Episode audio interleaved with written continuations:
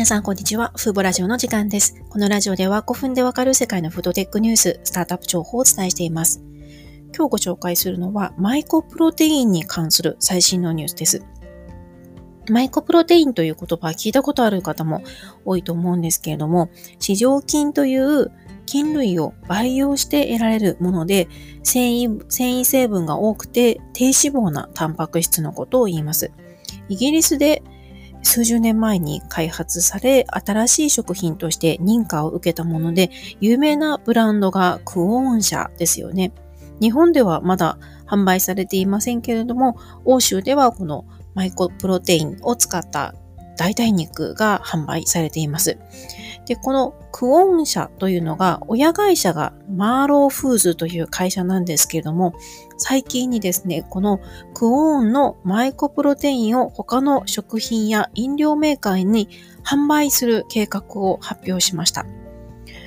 マーローフーズは過去40年以上にわたりマイコプロテインを生産してきたわけなんですけれども、この度ですね、他の食品会社がマイコプロテインを利用できるように、新部門マーローイングリーディエンツを立ち上げています。この名前がマーローマイコプロテインという原料で展開されるようなんですけれども、これはまずヨーロッパで販売された後、海外でも販売される見込みだということです。この発表は2030年までにネットポジティブ事業を実現するというマーローフーズの使命の一環となります。マーローフーズは2030年に地球の全人口80億人にマイコプロテインを提供するということを目指していまして、その一歩として他社もマイコプロテインを使えるように原料部門を立ち上げたというわけですね。で歴史を少し振り返りますと、えクオーンのマイコプロテインは1980年代に発売されました。すでに40年以上前からイギリスで販売されている歴史ある代替肉となっています。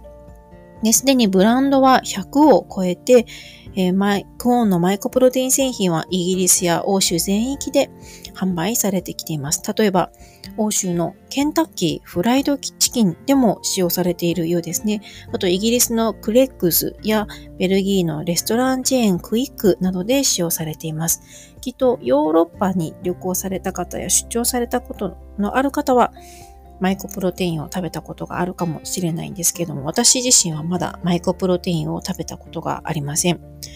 で、えー、2015年にフィリピンの大手食品会社モンデ日清がクオンを買収しているようで、現在はシンガポール、フィリピン、タイなどでも販売されているようです。ちなみにモンデ日清と言いますと、日本の日清食品会社と関係があるかと思ってしまいますが、全く関係のない別会社のようです。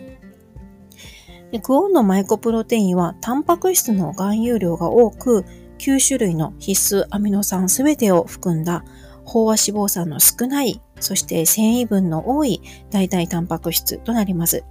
牛肉製品と比較しますと、土地と水の使用量が90%少なくなっていまして、温室効果ガスの排出量は98%も少なく抑えられているということです。この持続可能性な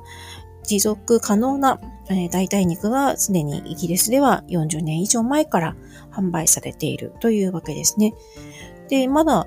確認した限りでは日本には入ってきていないので一度こう食べてみたいなと思っていますのでまた今後欧州など出張する機会があったらこのマイコプロテインはぜひ食べてみたいなと思います。今回はイギリスの有名なブランドマイコプロテインの、えー、クオン社に関する最新のニュースをお伝えしました。今回も最後まで聞いていただきありがとうございました。ではまた次回のラジオでお会いしましょう。さようなら。